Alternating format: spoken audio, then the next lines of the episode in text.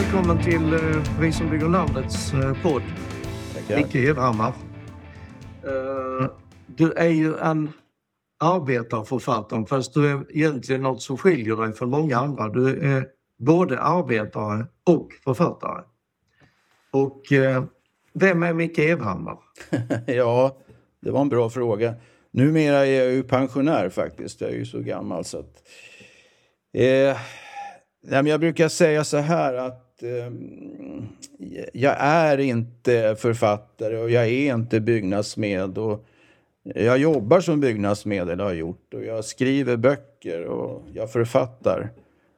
Eh, men man är så mycket mer. Jag är ju också morfar och farfar och eh, man, eh, ja, man och make och kompis. Så att det, det är väldigt... Jag vill påstå att jag, jag, jag, min, min identitet finns i många, på många ställen, så att säga. Men om jag ska mm. liksom berätta lite kort bakgrund så... Eh, jag är visserligen född i Växjö, som jag sa, eller Småland. Då, då. Men jag kom till Stockholm 1956 och är uppvuxen i Stockholms södra förorter. Eh, Trångsund, Skogås, närmare bestämt. Som ligger ja, en mil från Stockholm city. Och eh, ja, jag trivdes aldrig i skolan kan jag säga. Det, de pratade aldrig det språk som jag förstod. Och jag började jobba i princip direkt efter nian.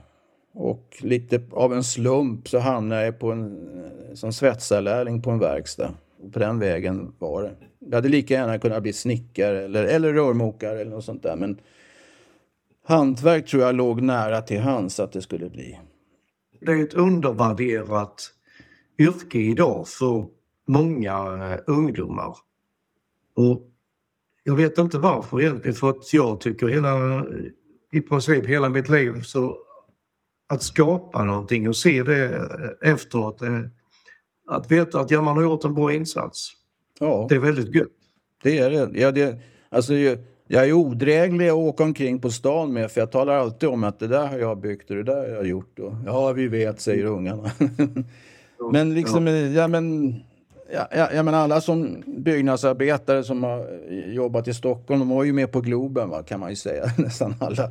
Mm. Så, så det pekar jag alltid på när jag åker förbi, eller, eller vad det nu är. Det finns många stora och små ställen som jag har varit på. Så att, Nej, men det, det, finns en väldig yrkesglädje och yrkesstolthet i att eh, skapa någonting med händerna. Jag tror, jag tror det är viktigt. en baksida och det är väl att eh, man har aldrig haft så jävla bra betalt eh, och det ser man nu när man har sin pension. Eh, man har varit ute för en hel del grejer som eh, bara blev oj. Ja. Men nära. Och det är ju inte någonting som uppvärderas idag, hantverksyrken överhuvudtaget. Så det är väl en del av grejen att vi, vi, vi har halkat efter ja. i, i löner och villkor och du beskriver det väldigt bra i, i en av dina böcker, men det kommer vi till. Ja. Uh, jag tänkte nu har du ju, uh, du, precis, du kommer komma ut med en ny bok nu mm. som heter Hårt regn. Hur kom du nu på tanken att skriva en bok kring detta? Lite bakgrunden bara. Du behöver inte redogöra för innehållet. Nej, nej. Får läsarna själv. Det kan de få göra. Nej, men jag, jag hade faktiskt en, en, novell liggande som lite var inne på det här temat att någonting har hänt. Som, som jag hade som idé, men sen har den legat lite och inte blivit någonting av. Men sen förra året då när, när vi helt plötsligt skulle göra 180 graders sväng i NATO-frågan. Då var det någonting som brann till här, om man säger förra våren i huvudet. Och tänkte jag, vet vi verkligen vad vi ger oss in på? Det var, det var ingen diskussion. Det, det skulle bara alla ropa halleluja, nu blir det bra. Nu, nu får vi skydd av snälla USA och, och så vidare. Ja, du vet själv hur, det, hur det lät. Mm. Och så att, jag, jag blev väldigt... Eh, jag tror, jag, jag, jag tror väldigt illa vid mig att, att, att man kunde förändra en politisk idé så fort, så otroligt fort. Det gick bara på några veckor så hade vi helt bytt utrikespolitik. Och då kom den här novellen tillbaka, hela den här tanken. Det här, för det är den yttersta konsekvensen av det vi nu ger oss in i när vi går med i Nato. Så, så, vi pratar ju om att vi kommer in under ett eh, kärnvapenparaply som låter som ett slags skydd, men vi blir ju också ett mål. Så det var lite den som var utgångspunkten att jag ville... Jag, jag skrev den i någon slags... Eh, vad heter det? Känslomässigt upprördhet. Eh, alltså jag skrev den på tre månader tror jag. Det gick väldigt fort. Den är inte så tjock, det är den ju inte. Men alltså det... det, det ja, jag var väldigt upprörd över det som höll på att hända och som håller på att hända. Mm. Så att, ja, det är väl den korta bakgrunden till varför jag skrev den. Jag ville att det skulle vara någon slags rop ur djupet att hallå, vad håller ni på med? Eller vi. Ja, du tecknar ju faran ja. som finns. Ja. Och väldigt bra. Samtidigt som du växlar mellan det vanliga livet som vi alla lever idag. Ja. Och det här slår ju bara ner som en blixt från himlen utan att säga så mycket mer om boken. Nej. Nej, så är det ju. Och det är kanske det som... Man får väl hoppas att det inte händer, men peppar peppar liksom. Men, ja, och med tanke... Alltså, jag är ju så pass gammal nu så att, ja, det må väl vara med mina barn och barnbarn. Och det är det jag tänker på. Ja. Jag tycker man också kan se det som lite som en allegori över klimatkatastrofen eh, som vi är på väg mot. Att vi bara vi ser vad som håller på att hända men vi gör ingenting egentligen. Vi, vi, ja. ja, det löser sig väl. Någon annan fixar det. Vad sa du? Men, jo, så tänker vi väl. Ja, lite så. Det känns så i alla fall. Man slår ju bort och, och, när jag läste boken så tänkte jag först att det var ju satare dystert. Uh, det är ju ingen feel good Nej, det är det inte. lite, grann, lite grann kanske. Ja, det finns men, någon liten, liten ljusglimt här och var. Ja. ja. Men jag menar, du och jag, vi har ju växt upp i... Jag brukar tänka att vi har haft, levt i en guldålder. Ja. För ja. vanligt folk. Verkligen. Och sen plötsligt befinner vi oss eh, på ett sluttande plan. Ja. Men vad är det vi fattas då? Hur har det blivit så här? Har du någon tanke? Ja, nej, jag har inget... Jag, jag funderar mycket på det. Alltså, ibland undrar jag om det är något, något, något gravt fel på oss människor. Det är, det är någon kugge som fattas. För som du säger, vi har, vi har, vilka, vi har så fantastiska möjligheter. Vi skulle kunna skapa en värld som är så bra för alla. Ingen skulle behöva svälta. Och ändå så är det girigheten, egoismen som tar över. Så jag, jag, jag har inget bra svar på det. det men, ja, någonting fattas oss. Jag, vet. jag tänker i den boken Sju dagar i maj ja. så beskriver du ett bygge i, i Stockholm, mm. gissar jag. Och eh, det som händer där och det kan man väl säga att stressen som Pepser knäcker många människor. Mm. Men också det här med bemanningsföretag, de osäkra anställningsvillkoren mm. som gör att nej men eh, håll käften annars så eh, kan du inte betala dina lån. Nej. Jag vet liksom inte hur man eh, hur vi ska komma ur detta egentligen. För vi har ju kommit ur det en gång. Vi har ju för fan varit ett av de fattigaste länderna i Europa. Ja, frågan är om det måste till en, en, en, en katastrof innan vi, innan vi liksom fattar att vi måste ta en annan väg. Jag vet inte. Är det så illa? Det känns som att så länge man inte drabbas personligen allt för mycket, liksom, ja, men lite värme kan man väl stå ut med, säger väl mm. många antar jag. Även om inte jag gillar värme. Men, e-, eller vad det nu är. Ja, bensinen är ju dyr, men vad ja, fan. Ja. Alltså, det måste till något väldigt omfattande för att skaka om. Ett, eh, men å andra sidan, ja, jag vet inte. Det är klart, Nej, efter, efter första så... världskriget så vart det ju bättre. Då, då reagerade man ju och tänkte att nu aldrig mera krig, men lik förbannat så dröjde det inte mer än 20 år så var det krig igen. Så det... Mm. Mm. Du beskriver ju det här, den, den utsattheten som bemanningsanställda har mm. väldigt bra i den här boken. Mm. Och det är väl en del av det, liksom att vi har haft en, och du beskriver ju också den stora, alltså ytterligare ett skikt under Mm. de bemanningsanställda. Det är ju de som inte har varken firmakläder eller ett namn eller någonting som sover i bodarna. Mm. Och som på något och jobbar med, med river asbest eller vad det är för någonting. Mm. Och vi hade ju tidigare, vi hade ju en fackförening. Jag menar Mm. ibland tänker jag, men hur gick detta till? Mm. Sådana här jobb, sådana här skulle ju, det har ju funnits förr också. Alltså, Ja, ja, ja, ja. Absolut. Men hur kunde vi stoppa det? Ja. ja jag vet inte. Det är, det är en intressant frågeställning varför den här solidariteten har blivit så urholkad att... Eh, jag vet inte. Kanske var, kan det ha varit så att... Jag, jag har ju jobbat lite på varv också. Att man bodde runt sin arbetsplats på ett annat sätt. Man umgicks eh, även på fritiden. Nu, nu är vi så ut, nu åker var och en hem till sig och det är, någon bor där och någon bor där. Och, jag vet inte. Det är, men, det, men i och för sig, det, jag jobbade ju med folk som bodde långt borta eh, på 70 80-talet. Vi var ju solidariska. Mm.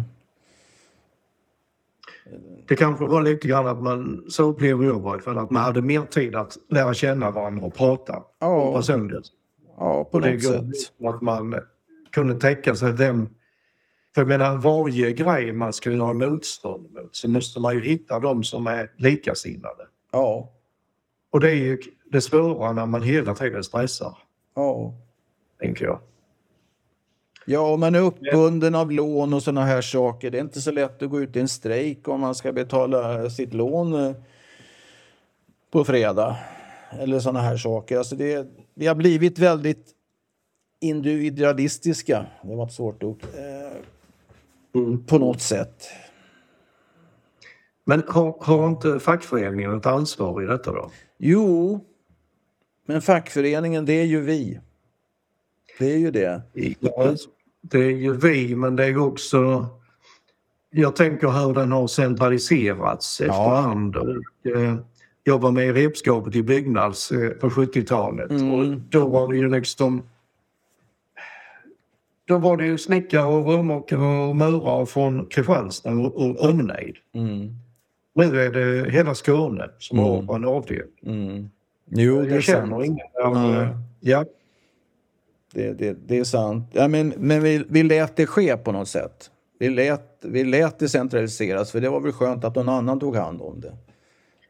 ja, ja, så vi kunde grilla och klippa Ja, lite så att ja, men, eh, ja, men nu har vi fått det så bra så att, ja, men fixa det där ni. Jag, jag menar, jag har ju gått på massor med fackföreningsmöten, årsmöten och allt sånt där. Och vilka är det som kommer? Det är alltid de där eh, fem procenten eller vad det nu kan röra sig om. Det är alltid samma människor.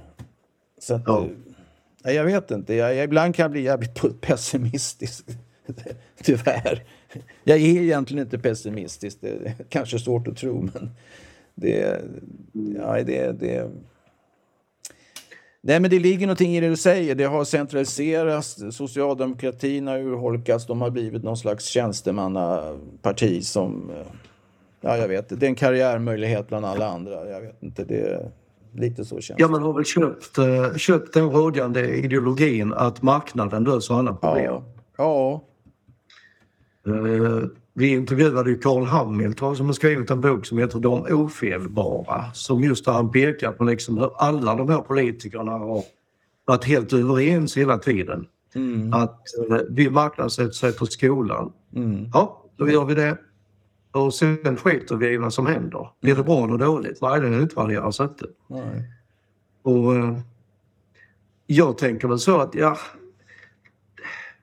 på något sätt måste väl vi som har levt i det här samhället och levt i guldåldern och nu lämnar över samhället till våra barn och barnbarn tänka att fan, vad var det som gick fel och nu måste vi börja om. Mm. Eller? Ja, jo, nej, men jag, jag håller med dig och jag försöker ju prata med mina barn va, men liksom, de vill inte lyssna känns det som ibland.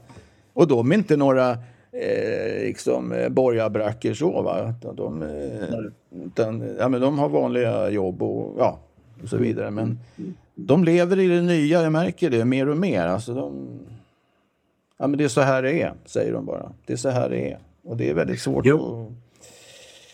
att... argumentera emot, men jag försöker. Men det är inte lätt. Nej, alltså det, jag håller med dig. Det, eh, lik förbannat så är vi ju de här fem procenten som du sa, som gick på fackmöten för. Mm. Hade, en början måste ju vara att vi kan samlas. Mm. Vi är ganska överens om vad som är fel. Jag menar att de här slavlöneföretagen som du beskriver här ifrån Stockholm är ju... Alltså hur, har vi, hur kan vi blunda för det egentligen? Ja. Det är människor som du och jag. Men man utnyttjar dem något jävligt. Ja. Eh, Jag tänkte på en annan bok som du skrev tidigare. Eh, Förresten, jag undrar ju den här sju dagar i maj, vad var din tanke när du, när du skrev? Oj. ja, nej, men det var nog... Eh, det hade ju hänt en del olyckor då. Det gör det i och för sig varje år inom byggbranschen. Men det var någon, det var någon olycka här i Hjorthagen här i Stockholm som hände strax innan jag började skriva den där. Och då var det två, ja, jag kommer inte ihåg om de var från eh, Litauen, eh, Polen eller någonstans som ramlade ner och slog ihjäl sig. Och de bara försvann. Alltså de sopades under mattan och sen så och det var någon som skadade sig allvarligt som, som de också skickade hem och den där stackaren fick väl aldrig några ersättningar eller någonting. Det var nog där det började tanken att ja, jag skulle skriva en bok till om bygget så att säga. Att eh, visa upp var, var, var, vart vi är på väg. Jag, liksom, jag jämför lite med min första bok, där Thickest Brick, som, den var ju mer optimistisk på något sätt. Då, då levde jag fortfarande kvar i, i det gamla så att säga. Sen, det har hänt väldigt mycket de sista 15-20 åren på, ja, inom arbetslivet överhuvudtaget, inte minst på byggena. Och även som du berörde lite inledningsvis så även Sveriges förhållande till andra makter.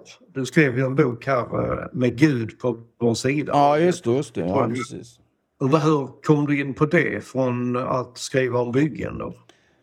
Ja, ja, men, ja, men jag tror ju... Dels så vill jag inte bara skriva om byggen. Det, det har nog haft en tanke redan från början att jag, jag kan inte bara vara den där som, som skriver om... Ja, nu kommer en byggbok igen. Utan, eh, utan det, det började med, alltså där i början av, strax efter ja, 9-11 som man säger, så var det också så där att många fick panik. Och då här i Sverige så var det ju en hel del människor som fick sina konton frysta. Kommer du ihåg det?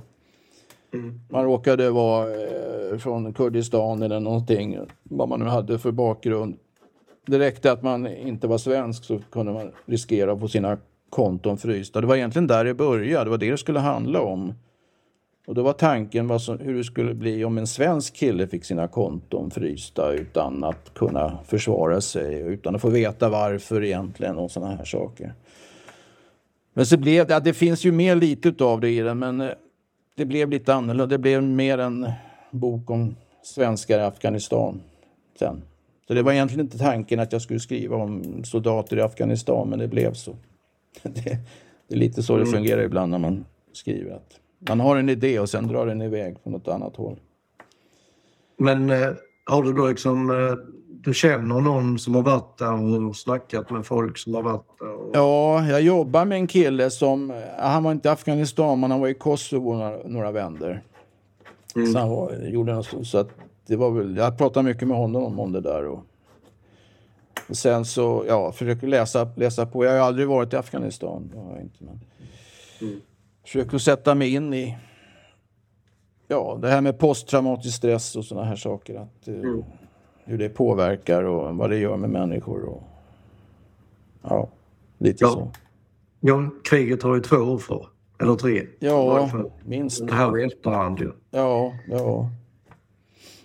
Så att det, jag, jag har faktiskt, om jag ska sticka emellan med, jag har en bok till klar som egentligen skulle ha kommit i år. Mm. Eh, den utspelar sig, eller börjar i andra världskrigets elände och sträcker sig fram till 90-talet någon gång. Och då är det en kille just från Lettland som blir kidnappad av en tysk officer och hamnar i Berlin och ja, så vidare. Till slut hamnar han i Sverige då, i alla fall. Och där finns det med det här just vad, vad kriget gör med människor och jag kommer tillbaka till det där nej, men det här med, med, krig och elände har alltid funnits i, i, i min eh, i min vardag, i min tankevärld väldigt mycket. Jag såg väldigt mycket dokumentärer som barn. Eller mycket vet jag inte, men jag, liksom, det påverkade mig starkt i alla fall. Så mycket vet jag. Jag tror, jag tror det fanns en dokumentärserie som hette En värld i brand eller något sånt där som gick på 60-talet. Den borde du kunna ha sett också. Väldigt stark tyckte jag då. Och sen Vietnamkriget naturligtvis påverkade. Det var ju väldigt levande för oss som var med då. Så att, ja, jag vet inte. Nu vart det lite sidospår där, men äh, ja. Så den boken kommer nästa ja. år, ska jag säga. det var, det var, den boken kommer nästa år. Den skulle egentligen ha kommit i, som nu i augusti, men då stack vi emellan med den här för den var mer aktuell, den här hårdterräng. Det var en liten rokad där. Och då tänker jag, så då är vi tillbaks till lite grann det här med krig och eh, hur, liksom, när du då skrev den här boken Hårt regn. Mm. Vad, hur tänker du, alltså, du sa ju att du var upprörd över det, men vad är vårt alternativ då? Att inte gå med i NATO? Ja, Eller... det är det som är alternativet menar du? Ja, alltså att, att fortsätta på möjligt. Alltså, jag ska säga så här, jag, jag, är inte tvärsäker på varken det ena eller det andra, men det jag saknar är diskussionen. Att vi frågar oss vad, vad är det verkligen vi ger oss in på? Vad, är det, vad innebär det egentligen på lång sikt? Inte bara kortsiktigt här nu. Det kommer ett liv efter Ukraina-kriget och så vidare.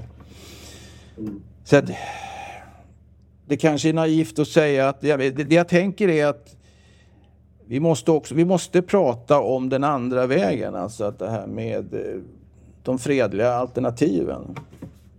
Det, det, för, vilka är det då, tänker du? Ja, ja, det är ju diskussion, förhandlingar. Eh, och, och det kan ju kännas svårt naturligtvis när man har eh, en fiende som bara bombar och härjar och, och så vidare. Det är klart att ukrainarna inte kan sätta sig ner och snacka, det fattar jag med.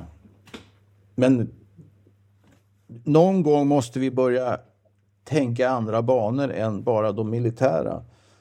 Så att vi inte hamnar här åter, återigen, för annars kommer vi göra det. Det kommer upprepa sig, tror jag. Mm. Jag, jag, såg någon debatt eh, strax efter kriget i Ukraina började. Då var det en kvinna från Svenska Freds med, jag tror det var ordförande. Och hon fick liksom stå för den här uh, fredliga vägen. Hon, hon, kämpade bra måste jag säga, men hon hade det inte lätt bland alla dessa uh, uniformsklädda herrar som stod och pekade med hela handen. Så mm. det, det är väl det jag saknar, att vi inte...